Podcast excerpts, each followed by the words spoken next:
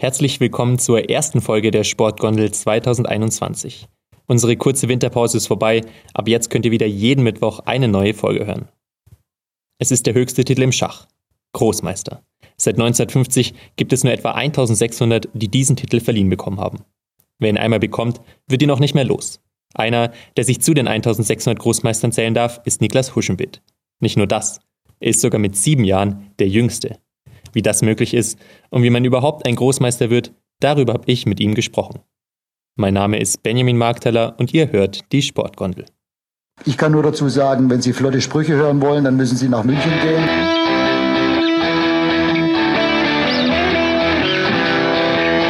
Die Sportgondel.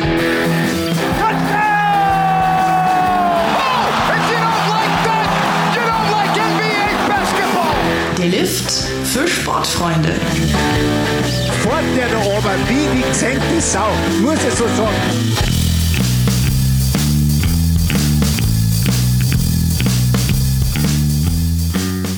Hi Niklas, schön, dass du bei uns bist. Schön, dass ich dabei sein kann bei euch, ja. Wo befindest du dich denn gerade? In Berlin, in der Heimat oder sogar in München?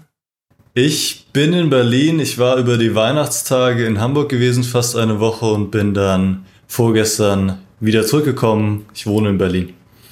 Genau, du spielst für den FC Bayern München Schach. Hast du dann auch eine Wohnung in München? Ich habe keine Wohnung in München. Tatsächlich war dieses Jahr auch noch kein Ligaspiel in München gewesen, was auch daran lag, dass recht viele Termine ausgefallen sind wegen der Corona-Krise.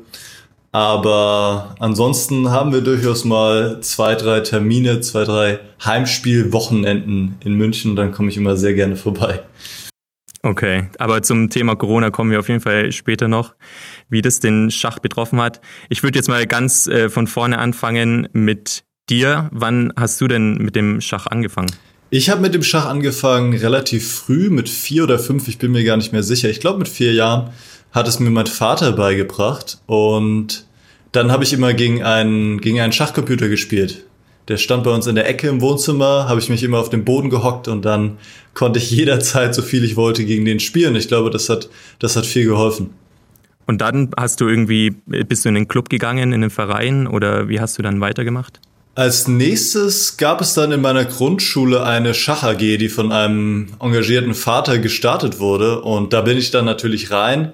Und mit dieser Schach AG sind wir dann auf die ersten Turniere in Hamburg, die Hamburger Jugend Einzelturniere. Und dann ging das los mit den Meisterschaften, dann auch kurz darauf zu den deutschen Meisterschaften und dann auch in einen Verein, in meinen ersten Verein. Und dann hat es alles so seinen Lauf genommen.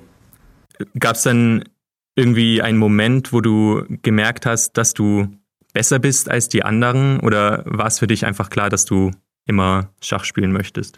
Also es war schon relativ früh klar, dass ich ein gewisses Talent habe. Zum Beispiel dann der Schach AG konnte ich relativ früh den Lehrer auch schlagen. Aber für mich der wirkliche Moment, wo ich gedacht habe, wow, ich kann tatsächlich relativ weit kommen oder erfolgreich sein im Schach, war 2005, als ich die damals U14 deutsche Meisterschaft, also für Spieler unter 14 Jahren, gewinnen konnte, obwohl ich, ich glaube, an fünf gesetzt war, obwohl ich eigentlich nicht Favorit war. Und da war klar, okay, ich kann es vielleicht relativ weit bringen im Schach. Genau, du warst dann auch, ich glaube, ein Jahr später mit der U18-Nationalmannschaft äh, unterwegs in äh, bei der Mannschaftseuropameisterschaft in Ungarn. In Balaton-Lelle, das stimmt, ja. Genau, ja. Da warst du gerade, ich, wenn ich mich jetzt nicht täusche, 14 Jahre alt. Ja, das war schon so oder so der Ansatz meines Trainers immer gewesen, dass ich so früh wie möglich gegen so starke Spieler komme wie möglich. Ich erinnere mich zum Beispiel an zwei Turniere. Da wurde ich einfach ins kalte Wasser geschmissen. Da war ich der schwächste Spieler im Turnier. Und einmal habe ich zwei Punkte aus elf Partien äh, gemacht und einmal zwei Punkte aus neun Partien. Also da habe ich immer eine richtige ja. Abreibung bekommen. Aber das war gut, weil an diesen Herausforderungen bin ich gewachsen. Und insofern habe ich mich schon früh gerne mit, mit älteren Spielern oder mit stärkeren Spielern gemessen und habe das auch immer sehr willkommen geheißen, auch wenn es teilweise recht frustrierend war. Ja, ja, kann ich mir vorstellen. Wie, wie hat es dann aber mit, den, mit dem Reisen in der, während der Schulzeit geklappt. Du musstest ja jetzt wie bei der Nationalmannschaft, bei der Europameisterschaft ins Ausland nach Ungarn.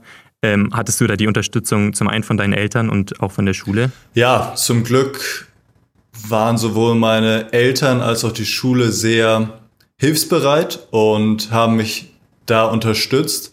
Und ich konnte mir diese, diese Auszeit nehmen von der Schule. Und irgendwie hat das immer gepasst. Ich habe den Stoff dann nachgeholt und die Schule war da sehr unterstützend. Das hat sehr geholfen. Denn natürlich das Talent zu haben, ist das eine, aber das andere ist die Umgebung zu haben. Und ich hatte in Hamburg zum einen mit meinen Eltern und mit meiner Schule das Glück, dass sie mich unterstützt haben, aber dann auch später mit meinem zweiten Verein, dem Hamburger Schachclub, genau den richtigen Verein, der größte Club in, in Deutschland mit einem Bundesliga-Team.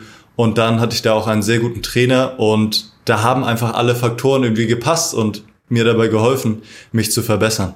Und trotzdem spielst du jetzt nicht mehr bei Hamburg, sondern seit 2019 für den FC Bayern München in der Schachabteilung. Warum wurde es dann München? Genau, ich habe lange gespielt für Hamburg und der Verein ist mir nach wie vor sehr nah.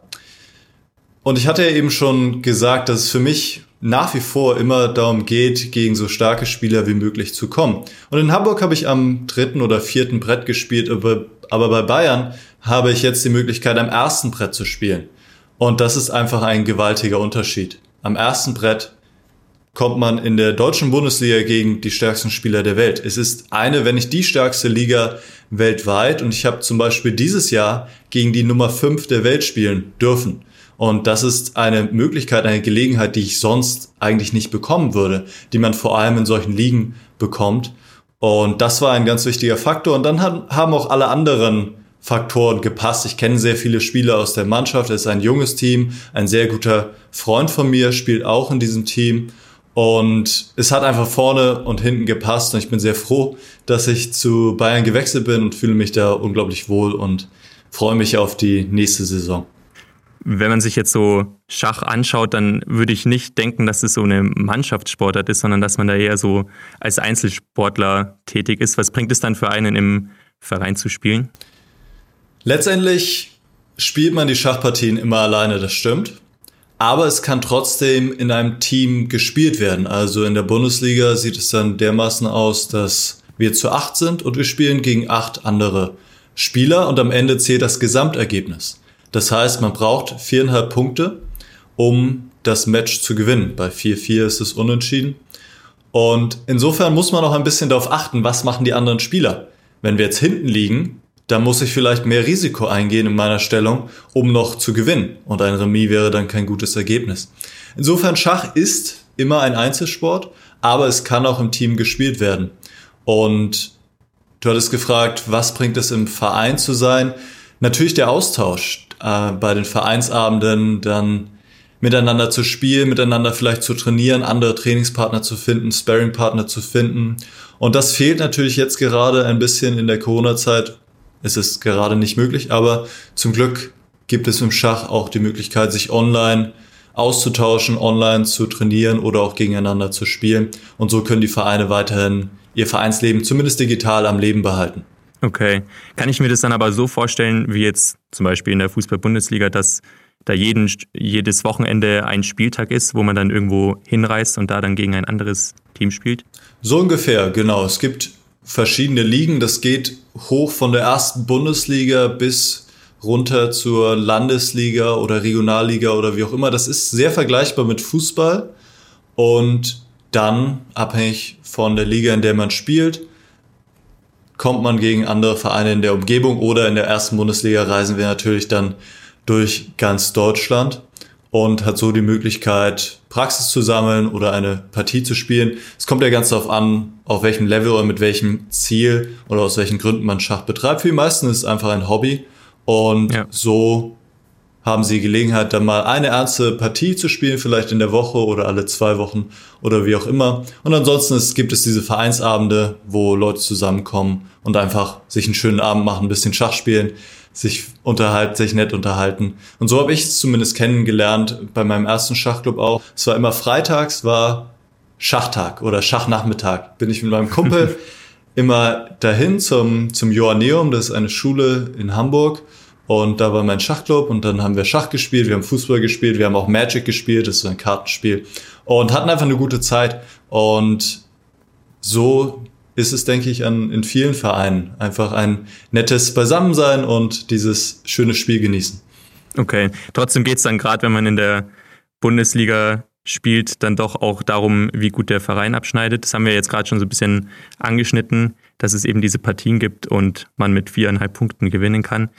Kannst du dann, wenn du in, mit dem Verein spielst, auch an diese Elo-Punkte kommen? Zum Verständnis, diese Elo-Punkte sind, soweit ich das verstanden habe, so eigentlich das Wichtigste, ähm, was die Rangliste angeht. Genau. Also die Elo-Punkte sagen aus, wie gut oder schlecht ein Spieler ist. Es ist ein ganz klarer Indikator für die Spielstärke eines Spielers und daran wird gemessen die Rangliste und dann sieht man, wie weit oben ein Spieler ist. Und genau, in der Bundesliga sind die Partien gewertet. Das bedeutet, jede Partie, der Ausgang jeder Partie fließt in die Elo mit ein. Das heißt, wenn ich Elo, wenn ich, pardon, wenn ich eine Partie gewinne, dann gewinne ich Elo-Punkte. Wenn ich eine Partie verliere, verliere ich Elo-Punkte. Und so mit jeder Partie kann sich quasi meine, mein Ranking, mein Stand in der Rangliste verändern. Ist es dann so ein bisschen wie beim Tennis, dass nach einem Jahr diese Elo-Punkte, die du vor einem Jahr bekommen hast, dann wieder verfliegen? Oder wie kann ich mir das vorstellen, wenn ich mir jetzt zum Beispiel Magnus Carlsen anschaue, der wahrscheinlich unumstritten beste Spieler der Welt, der müsste ja dann wahrscheinlich Elo-Punkte ohne Ende sammeln, oder? Genau, einfach mal als Referenz. Man startet bei ungefähr 800 Elo-Punkten und ein normaler Amateurspieler hat 1500, 1500 Elo-Punkte.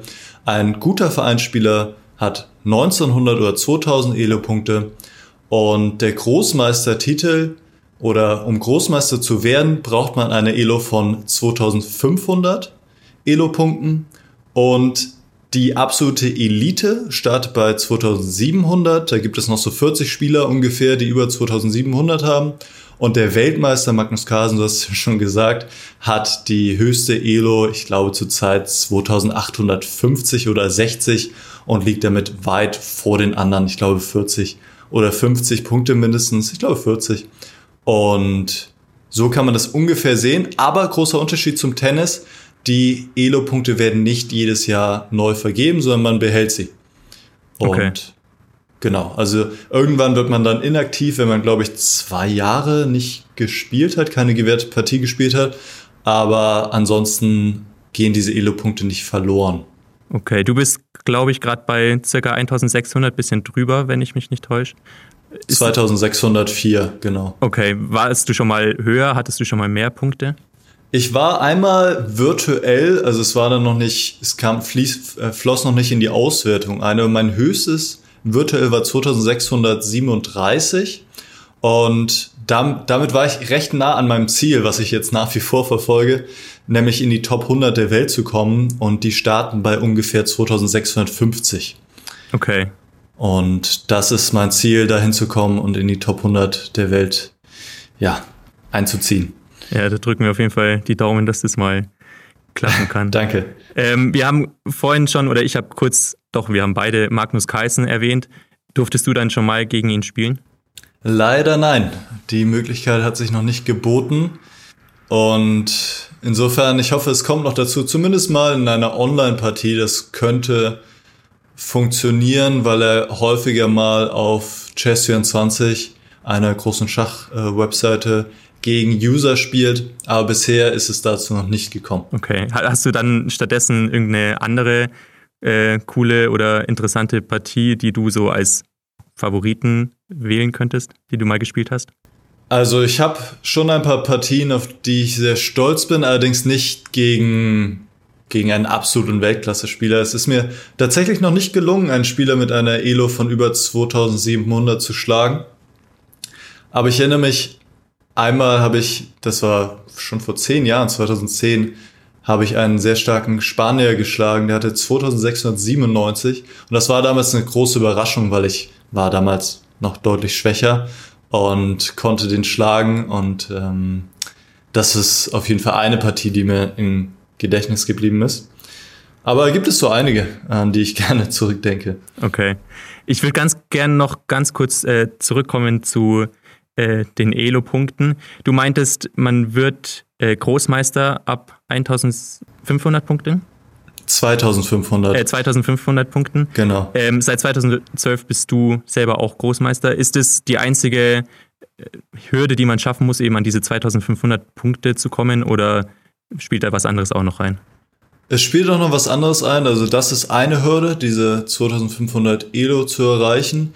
Die andere Hürde ist, man muss drei Großmeister-Normen erreichen oder erspielen in Turnieren und die sind abhängig von einer bestimmten Performance, von einer bestimmten Leistung. Das heißt, man muss eine Leistung erspielen von 2600 Elo-Punkten in einem Turnier und dabei auch gegen andere Großmeister kommen und verschiedene, es gibt verschiedene Voraussetzungen zu erfüllen. Deshalb hat das bei mir auch relativ lange gedauert. Ich glaube, ich hatte die Elo schon seit ungefähr einem Jahr, aber habe noch ein bisschen gebraucht, bis ich diese Norm zusammen hatte. Okay, aber trotzdem, Fun, ja. Fun Fact an der, an der Stelle, habe ich einen witzigen Artikel drüber gelesen, dass du mit sieben Jahren der jüngste Großmeister der Welt bist. ja, nach wie vor, genau. Das ist der, der Witz mit meinem Geburtstag. Ich bin am Schaltjahr geboren, also in einem Schaltjahr am 29. Februar 92 und deshalb erst sieben Jahre jung. Genau. Also was sehr Besonderes auf jeden Fall. und tatsächlich, ja. wie, so wie ich das verstanden habe, äh, hat die FIDE, also die äh, der Weltschachverband. Genau, wertet sogar dich als junger Spieler, weil es sonst keinen vergleichbaren Fall gab. Ach so, das wusste ich gar nicht. Oder? Ja. das weiß ich gar nicht. Also so, so stand es in dem Artikel drin. Genau. Ah. Ähm, ganz allgemein wird ja Schach häufig belächelt, was die Kategorisierung Sport betrifft. Jetzt, wenn wir uns unseren Podcast anschauen, wir hatten da viele SportlerInnen in den letzten Wochen zu Gast und alle haben sich immer körperlich eigentlich betätigt. Woran denkst du, liegt es, dass Schachter äh, so belächelt wird? Ja gut, also es liegt daran, dass das körperliche Element fehlt. Und ich werde es häufig gefragt, ob ich Schach als Sport sehe. Für mich ist es letztendlich nicht so wichtig. Schach hat alle Elemente vom Sport bis auf den physischen und da kann man eben sich streiten, wie wichtig das ist, aber natürlich macht das schon einen wesentlichen Teil aus, beim Sport. Und für mich Schach, vielleicht ein bisschen Sport, vielleicht ein bisschen Kunst, vielleicht ein bisschen Wissenschaft. Also es sieht jeder ein wenig anders. Und insofern, für mich ist das nicht so wichtig, wie man es bezeichnet. Hauptsache, man, man hat Spaß dabei, es zu spielen. Okay, wieso Kunst? Beim Schach gibt es auch viele versteckte Motive oder Ressourcen, wo so richtig die Schönheit des Spiels zur, zur Geltung kommt. Und es gibt bestimmte Partien, die sind in die Geschichte eingegangen wegen so ästhetischen Zügen, wegen unglaublich schönen Zügen und für manche ist dann Schach auch irgendwie Kunst. Okay. Verdienst du dann dein Geld mit Schach? Beziehungsweise wie viele Schachspieler können so davon leben? Wie viele davon leben können, kann ich nicht sagen, denn das hängt einfach von den von den Umständen, von den Lebensbedingungen ab. Ich weiß, dass sehr viele Schachspieler über Training geben, sich finanzieren können. Vor allem, wenn sie in Ländern leben mit, mit niedrigerem, ähm, wie sagt man, Lebenserhaltungskosten? Nee, ist das das richtige Wort? Ja. wo, wo, wo, genau, wo alles vielleicht nicht so teuer ist, aber man trotzdem internationale Preise nehmen kann wenn man jetzt online Schüler trainiert aus der ganzen Welt und so dann davon ganz gut leben kann. Ich lebe von Schach, ähm, auch vor allem durch Training, wobei es bei mir ein bisschen anders aussieht, denn ich gebe nicht so viel Einzeltraining, das mache ich eher selten, sondern ich habe vor zwei Jahren eine Online-Schachschule ins Leben gerufen, Chessens heißt sie, und dort können Schachspieler sich verbessern. Also ich biete Videokurse an mit, mit Übungsaufgaben und das sind quasi ganze Trainingsprogramme für Leute auf einem bestimmten Level. Wir haben ja über die Elo-Zahlen schon gesprochen und ich biete quasi Trainingsprogramme an für Leute, die auf ein Level von 1400 kommen wollen, auf ein Level von 1700 und auf ein Level von 2000 Elo, also bis zum guten äh, Vereinsspieler da ein umfassendes Trainingsprogramm, bei dem sich Leute, ja, mit dem sich, mit dem Leute dann ihr Schach wesentlich verbessern können. Und das würde ich sagen, stellt jetzt meine, meine Haupteinnahmequelle dar. Okay, neben dieser Schachschule, wo du Trainingsprogramme anbietest, hast du ja außerdem einen YouTube-Kanal, der mittlerweile fast 75.000 Abonnenten hat und über 16 Millionen Aufrufe. Was genau machst du dann da? Ja, meinen YouTube-Kanal habe ich tatsächlich schon sehr lange, seit acht Jahren, wobei man sagen muss, er ist 2020 so richtig explodiert. Am Anfang des Jahres hatte ich ein bisschen über 30.000 Abonnenten, jetzt mehr als das Doppelte, was natürlich auch der Corona-Krise ähm, zu Schulden kommt. Zu Schulden ist vielleicht das falsche Wort, aber darauf zurückzuführen ist. Und auch der Netflix-Serie Das Damengambit, die vielleicht auch vielen eurer Hörern ein Begriff ist. Ja, kommt Und was ich, dazu. Ja, was ich, was ich da mache auf meinem Kanal ist, Videos zu meinen Partien zu veröffentlichen ähm, oder zu anderen Partien.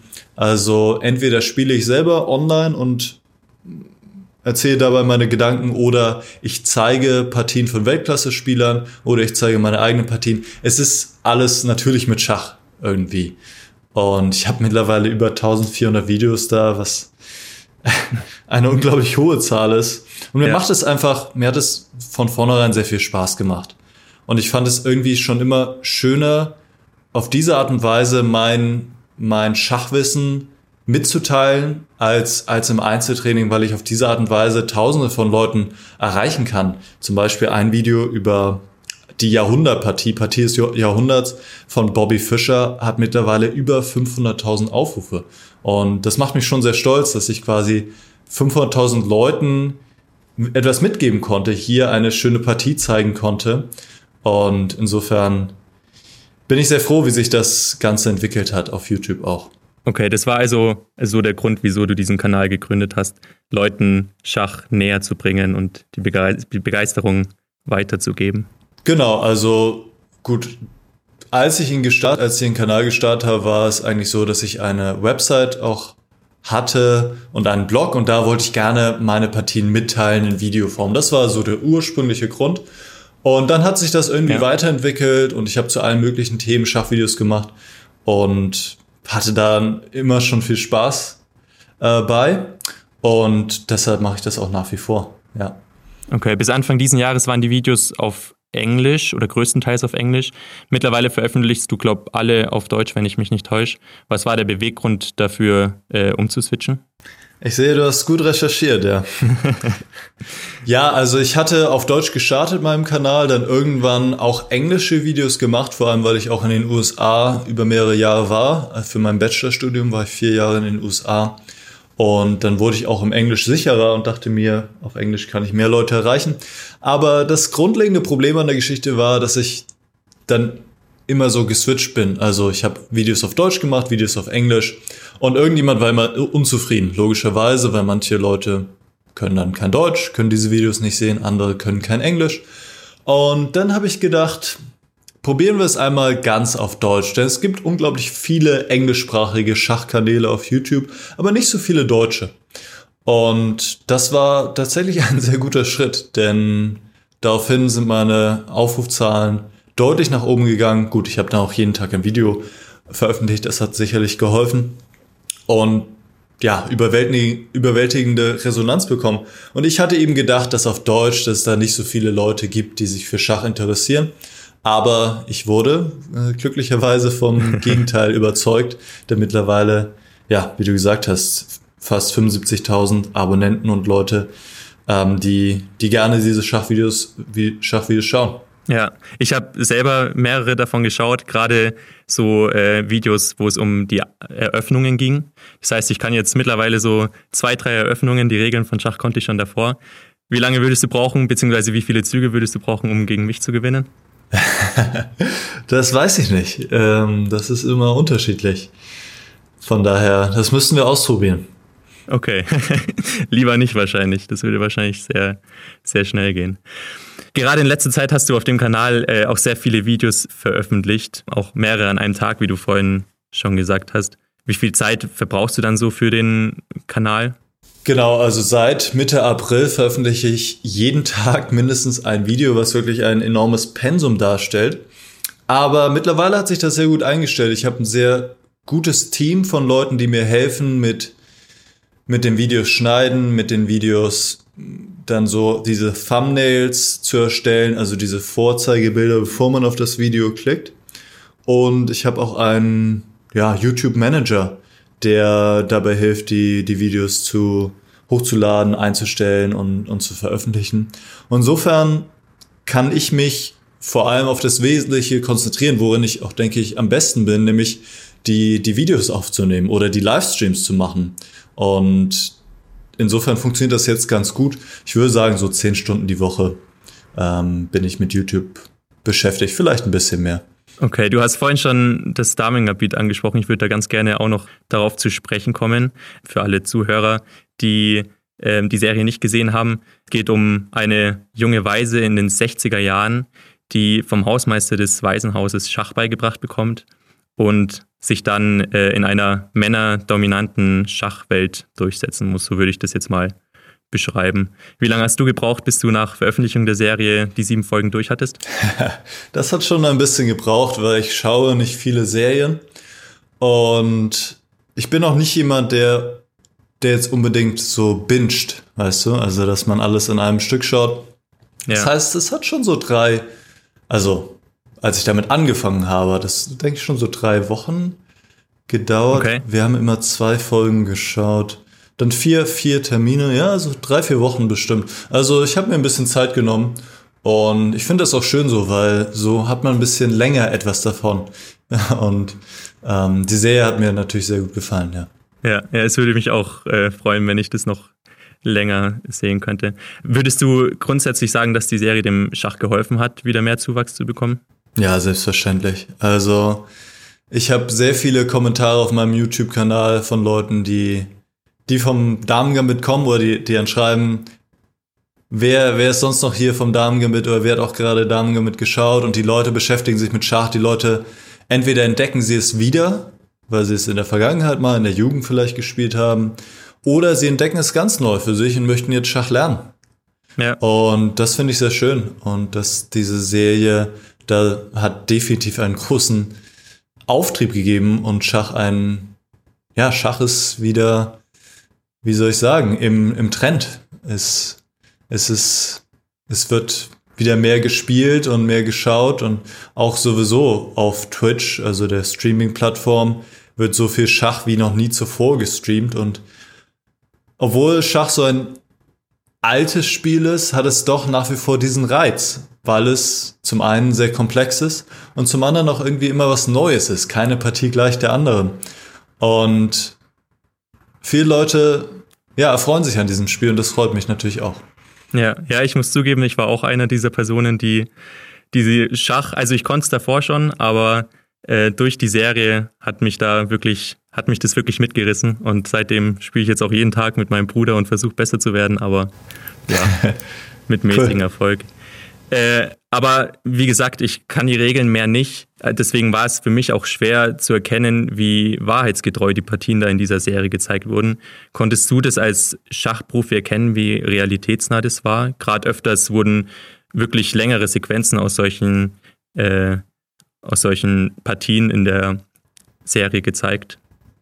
Ja, das hat uns als Schachspieler natürlich sehr gefreut, dass da so viel Fokus auf die eigentlichen Partien gelegt wurde, dass man häufiger das Brett sehen konnte, die Stellung sehen konnte und dass sich die Produzenten da sehr viel Mühe gegeben haben, das auch wirklich sehr realitätsnah und wahrheitsgetreu darzustellen. Und sie hatten unter anderem als Berater den Ex-Weltmeister Gary Kasparov, der mitgeholfen hat, dort Partiefragmente auszuwählen für die, für die Episoden. Und insofern die Stellungen, die hier gezeigt sind, werden, die sind aus, meistens aus tatsächlich gespielten Partien und einige davon habe ich dann auch auf meinem YouTube-Kanal präsentiert. Also auf meinem, auf den, in den Videos, die du auch angesprochen hast, zeige ich dann die, die Partien, die in der Serie vorkommen und sage dann auch, aus welcher Partie die Züge stammen. Und das freut uns natürlich, ähm, also mit uns meine ich uns Schachspieler, dass sich da solche Mühe gegeben wurde, denn es gibt unendlich viele Filme oder Szenen, in denen dann die Figuren falsch aufgestellt sind oder das Brett falsch herum sind. und wo es sehr eindeutig ist, dass da nicht so viel Wert drauf gelegt wurde, wie das aussieht. Ja, ja, sah es Laie auf jeden Fall danach aus, dass sie sich da mehr Mühe gegeben haben. Das Einzige, was ich vielleicht noch dazu sagen möchte, in den Folgen wirkt es manchmal so, als würden die, die Protagonisten sehr schnell spielen, weil die Züge kommen immer zack, zack, zack, zack, zack. Das ja. ist natürlich in einer richtigen Schachpartie anders. Aber ich verstehe, dass sie jetzt nicht unendlich lange da zeigen konnten, wie die Spieler oder die Spielerin nachdenkt, denn das wäre dann doch ein bisschen langweilig. Und wenn die Züge kommen, ist immer so ein bisschen mehr Action drin. Aber das ist in einer richtigen Schachpartie anders, denn eine Langzeitpartie in einem richtigen Turnier kann schon mal drei, vier Stunden dauern. Okay. Oder auch länger. Wie sieht es bei den, bei den Blitzschachpartien aus, die da gespielt wurden? Die wurden ja auch sehr schnell gespielt, was ja die Eigenschaft dieser Blitzschachpartien ist, aber werden die auch wirklich so schnell gespielt, wie es in der Serie gemacht wurde? Auch das war in der Serie sehr schnell. Also bei einer Blitzschachpartie okay. sagt man normalerweise fünf Minuten pro Spieler oder vielleicht drei Minuten und dann kriegt jeder Spieler noch Zeit obendrauf pro Zug. Das ist so das Standardding aktuell, die Standardbedenkzeit. Und was, was in der Serie gespielt wurde, es gibt da eine Szene mit, mit der Hauptfigur Beth Harmon und einem anderen starken Spieler, Benny Watts. Und da spielen sie so, als wäre es Bullet. Und Bullet, sagt man im Schach, ist, wenn beide Spieler eine Minute auf der Uhr haben. Und dann hat man wirklich eigentlich gar keine Zeit, um nachzudenken, sondern man muss bam, bam, bam immer die Züge machen. Und ja. so kommt das ein bisschen rüber in der Serie, also auch das ziemlich schnell ähm, gespielt, ja. Okay. Trotzdem, äh, äh, zu einer Sache würde ich noch ganz gern kommen bei der Serie. In das Damen-Gambit ist Schach ja eine sehr männerdominante Sportart. Die spielt aber in den 60er Jahren. Hat sich da was geändert seitdem oder haben es die Frauen da immer noch so schwer? Nee, da hat sich nichts geändert. Ich denke, das war schon immer so und ist nach wie vor so, dass es ist eine männerdominante Sportart. Zum Beispiel unter den Top 100 der Welt gibt es genau eine Frau. Und generell spielen einfach deutlich mehr Männer Schach als Frauen. Das ist einfach so. Ich weiß nicht der prozentuale Anteil, aber das ist einfach so und ich sehe das auch auf meinem YouTube-Kanal. Dort kann ich sehen, ähm, wie viele Männer, wie viele Frauen zuschauen. Das ist 95% Männer. Hast du eine Idee, wie, wieso das so sein könnte?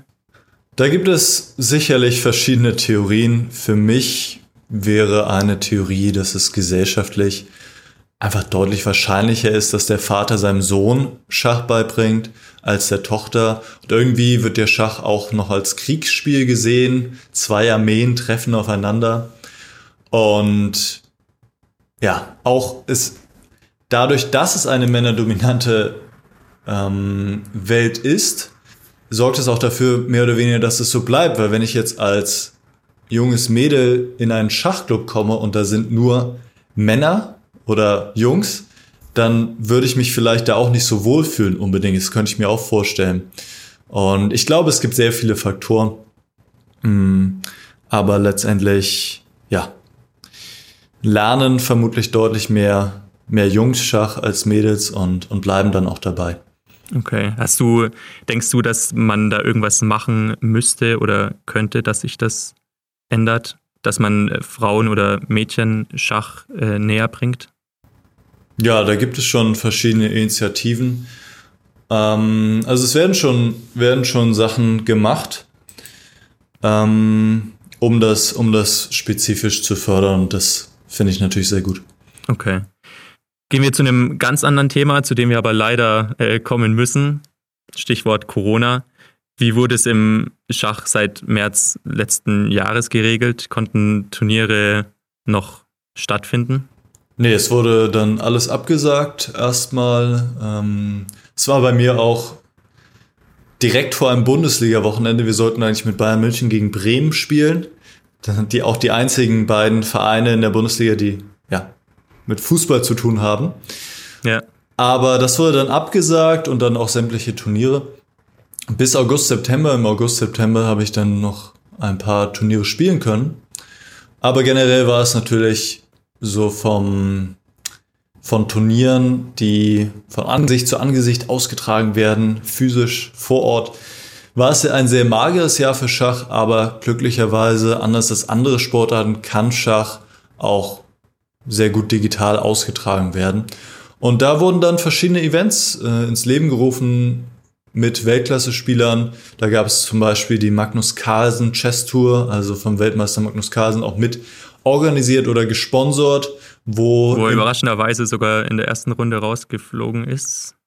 Ähm, nee, das. Oder verwechsel ich was? Ich glaube, das verwechselst du. Er hat, ah, okay. er hat die Tour dann letztendlich auch gewonnen. Es war auch eine sehr spannende ah, okay. Tour. Ähm, ja. Aber das waren dann mehrere Turniere, die, die ja. über den Sommer hinweg auch stattgefunden haben. Und insofern haben sich dann da neue Möglichkeiten aufgetan und die Leute können online Schach spielen. Es gibt Chess24, es gibt Chess.com, es gibt Lichess, eine Seite, auf der ich immer spiele, wenn ich auf YouTube meine Livestreams mache. Und da gibt es sehr viele Möglichkeiten für Leute, ja, online sich mit Schach zu beschäftigen, ob das jetzt selber spielen ist oder ob das trainieren, ob das trainieren ist. Ich habe auch in meiner Schachschule Chessens einen Zuwachs gesehen von Leuten, die gesagt haben, jetzt habe ich Zeit, jetzt nutze ich diese Zeit, um meinen Schach zu verbessern. Und insofern können wir uns mit dem Schachsport glücklich schätzen, dass wir da diese Alternative hatten und es auch alles online mehr oder weniger austragen konnten, obwohl das natürlich schon etwas anderes ist als so ein richtiges Turnier. Okay, ich wollte gerade fragen, ob du glaubst, dass sich dadurch dann auch auf langfristige Sicht was ändern wird, dass Schach zum Beispiel irgendwie mehr in den E-Sport-Bereich gleiten könnte. Die Tendenz ist auf jeden Fall da. Zum Beispiel ein großer Schachstreamer und auch einer der besten Spieler der Welt, Hikaru Nakamura aus den USA, hat vor ein paar Monaten mit dem Netzwerk TSM äh, gesigned, also da unterschrieben. Ich kenne mich da auch nicht besonders aus, aber das ist wohl ein großes E-Sports-Netzwerk. Und die Tendenz ist da. Mal sehen, in welche Richtung es gehen wird. Auf jeden Fall werden diese Versuche gemacht, auch von chess.com. Und ich würde sagen, ich würde diese, diese Entwicklung begrüßen, denn so wird Schach mehr und mehr zugänglich für, für mehr Leute. Ja, ja, auf jeden Fall. Bis in welches Alter ist es denn circa möglich, Schach professionell zu spielen? Bis in welches Alter meinst du, oder? Ja, also was sind da so, äh, wenn ich jetzt so die Rangliste anschaue, da sind schon relativ viele junge Leute dabei. Die meisten Spieler sind zwischen 20 und 30 oder vielleicht 35. Der Weltmeister ist jetzt gerade 30 geworden vor einem Monat. Also man kann Schach schon sehr lange auf einem hohen Niveau betreiben. Zum Beispiel Ex-Weltmeister Anand. Ich weiß gar nicht, wie alt er jetzt ist. 46 vielleicht? 47? Ich weiß es gar nicht genau. Aber er spielt immer noch auf sehr hohem Niveau. Und das unterscheidet natürlich Schach auch von anderen Sportarten, dass es sehr lange noch ja, ähm, auf hohem Niveau betrieben werden kann. Aber natürlich irgendwann, irgendwann macht sich das Alter dann auch bemerkbar, das ist klar. Ja. Kannst du dir trotzdem vorstellen, dein ganzes Leben lang vom Schach zu leben, gerade durch deine Schachschule Chessens oder ähm, deinen YouTube-Kanal äh, hast du ja genug Standbeine, mit denen du weitermachen könntest? Ja gut, mit YouTube ist das ein bisschen so, dass man dass man das YouTube äh, Beast muss man immer füttern. Das YouTube Beast, das hat immer Hunger. und wenn man, wenn man das nicht füttert, dann gerät man, glaube ich, auch sehr schnell so ein bisschen Vergessenheit. Es gibt natürlich gewisse Videos, die sicherlich auch in fünf und zehn Jahren noch geschaut werden. Aber das ist so ein bisschen eine Geschichte, die nicht von alleine läuft, während das bei meiner Schachschule hoffentlich äh, irgendwann ganz von alleine laufen kann. Zu der Frage, ich kann mir absolut nicht vorstellen, mein ganzes Leben äh, von Schach, also Schach zu machen oder das als Hauptding zu machen. Ich würde gerne noch in andere Richtungen gehen. Ich schließe jetzt bald meinen Psychologie-Master ab ähm, und könnte mir vorstellen, damit etwas anzufangen oder in die Richtung Coaching. Ähm, auf jeden Fall möchte ich nicht unendlich lang beim Schach bleiben. Also ich werde bestimmt immer mit dem Schach verbunden sein, aber ich glaube nicht, dass es, dass es immer mein Hauptding sein wird. Okay. Du hast gerade dein Psychologiestudium erwähnt. Das finde ich auch noch ganz interessant. Hat es mit Schach zu tun, dass du dich für ein Psychologiestudium entschieden hast? Kannst du da irgendwie Vorteile daraus schließen? Das werde ich auch sehr häufig gefragt tatsächlich. Hm, für mich habe ich mich ich habe mich nicht für das Studium wegen Schach entschieden, sondern weil es einfach für mich das interessanteste Studium war. Und Schach hat mit Psychologie zu tun, darüber rede ich auch sehr gerne, die, die Einstellung, wie man ans Brett geht und auch wie man beispielsweise mit, mit Remis-Angeboten umgeht. Also im Schach kann man jederzeit während der Partie Remis anbieten. Und wenn dann der stärkere Gegner Remis anbietet, dann kommt da schon sehr viel Psychologie mit rein, weil man sich dann denkt, oh, jetzt könnte ich ein gutes Ergebnis erzielen mit dem Remis, aber auf der anderen Seite hat man vielleicht auch die Chance, den Gegner zu schlagen. Und da macht diese Einstellung, dieses Mindset macht da viel aus. Und ich habe von meinem Trainer schon früh mitbekommen, diese Maxime zum einen immer gegen, so oft wie möglich gegen stärkere Gegner zu spielen und einfach keine Angst zu haben. Und, und zum anderen die Partien auszuspielen bis zum Ende und, und nicht frühzeitig ein Remis zu geben. Denn wer weiß, was noch für Potenzial in der Stellung schlummert. Und natürlich kann es dann passieren, dass man später einen, einen, Fehler macht und die Partie verliert. Aber auf der anderen Seite trainiert man seine Ausdauer, zum anderen lernt man mehr und und sehr häufig habe ich tatsächlich noch Partien gewonnen, die andere sicherlich schon früh mit, mit Remis abgeschlossen hätten. Insofern gibt es im Schach definitiv auch psychologische Elemente und das ist ja wichtig, wie, wie man an die Partien rangeht. Okay, ja, so kam es mir auch ein bisschen bei das, das Damen-Gambit vor, dass gerade bei Farmen, also die Hauptperson, sehr oft so Psychospielchen gespielt hat oder sehr, ja, mit ihren Blicken den Gegner ein bisschen verunsichert hat. Ja, das wurde natürlich auch ein bisschen, wie soll ich sagen, das dramatisiert. dramatisiert, ja, das führt, das da kommt ein bisschen mehr Spannung auf. Normalerweise starren wir jetzt nicht während der Partien unsere Gegner so an. Das ist eher ein bisschen verpönt, weil das ist ja quasi Ablenkung. Und das ist dann eher unfaires Verhalten, wenn man die Gegner jetzt die ganze Zeit anstarrt.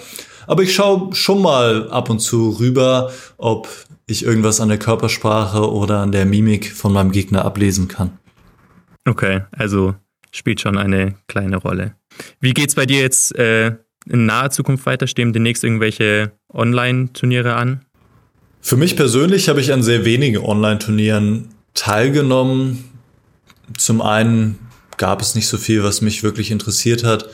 Zum anderen ist auch Online-Schach nicht so unbedingt mein, mein Ding. Also ich bin tatsächlich eher der Fan von langen Partien, weil Schach für mich ist ein Spiel, was Zeit braucht. Und man wird dem Spiel nicht gerecht, wenn man das in drei oder fünf Minuten spielt. Natürlich kann man da auch Spaß haben und so weiter, aber es passieren einfach sehr viele Fehler. Man kann das Spiel nicht wirklich durchdringen. Und das ist was ganz anderes. Also man kann es eigentlich kaum vergleichen, Blitzschach mit so einer richtigen Langzeitpartie. Insofern war ich da nicht besonders involviert und habe jetzt auch keine Online-Turniere, die irgendwie anstehen. Ich werde weiterhin meine Livestreams machen und dann hoffe ich, dass es im vielleicht März oder April, vielleicht im April, wieder ein richtiges äh, Turnier gibt. Ähm, zum Beispiel das Kränke Open, das ist das größte Turnier in Deutschland oder ich weiß, vielleicht sogar Europa mit 1000 oder 1500 Teilnehmern. Es muss dann letztes Jahr auch abgesagt werden, ist immer über Ostern und vielleicht kann das stattfinden und dann würde ich da eventuell mitspielen. Okay, ja, dann hoffen wir auf jeden Fall, dass das stattfinden kann und wünschen dir, falls das so ist, äh, viel Erfolg und vielen Dank auf jeden Fall, dass du bei uns warst. Vielen Dank auch für das nette Gespräch. Wenn ihr noch mehr über Niklas erfahren wollt, schaut gerne bei seinem YouTube-Kanal GM Huschenbeet oder seiner Online-Schachschule Gisens vorbei. Sportgondel. Hinblick. Egal, immer ein Hinblick auf was? Was soll das? Was wollen wir hinblicken? Auch ein Hinblick auf dieses Interview.